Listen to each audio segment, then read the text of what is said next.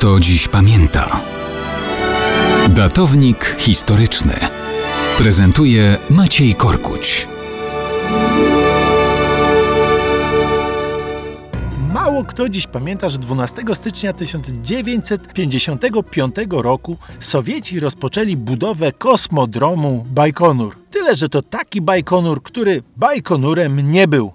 Nawet w okolicy Bajkonuru się nie znajdował, ale po wielu latach Bajkonurem został. To w końcu gdzie ten kosmodrom budowano? Powstał on w stepach Kazachstanu, koło miejscowości Tiuratam, niedaleko od jeziora Aralskiego. Tam zaczęto budować kompleksy fabryk i różnych urządzeń, w których potem konstruowano rakiety. Powstały też instalacje, z których rakiety miały startować. Tam też zaczęto budowę mini miasteczka dla pracowników obsługujących to wszystko i dla ich rodzin oczywiście. Nazwano tę osadę Taszkent 90. Jednak dla zmylenia wywiadu amerykańskiego zaczęto mówić, że to jest Bajkonur.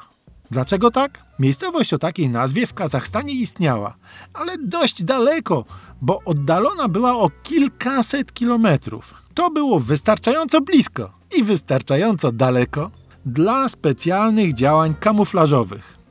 W tym prawdziwym Bajkonurze zbudowano bowiem atrapy przypominające instalacje rakietowe i same rakiety. Gagarin więc leciał w kosmos z prawdziwego kosmodromu pod Tiuratam, ale w świat szła informacja, że to z Bajkonuru, czyli z tego wypełnionego atrapami, leciał w kosmos i że to on był miejscem startu. Miasteczko pracowników przy prawdziwym kosmodromie z czasem zaczęto nazywać Zaria, czyli świt, a potem Zwiezdograd, czyli Gwiezdne Miasto. To się nie utrzymało, mimo że tematycznie się dobrze łączyło z istotą osady.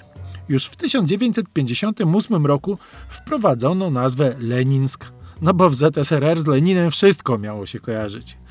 Tak było przez kolejne lata.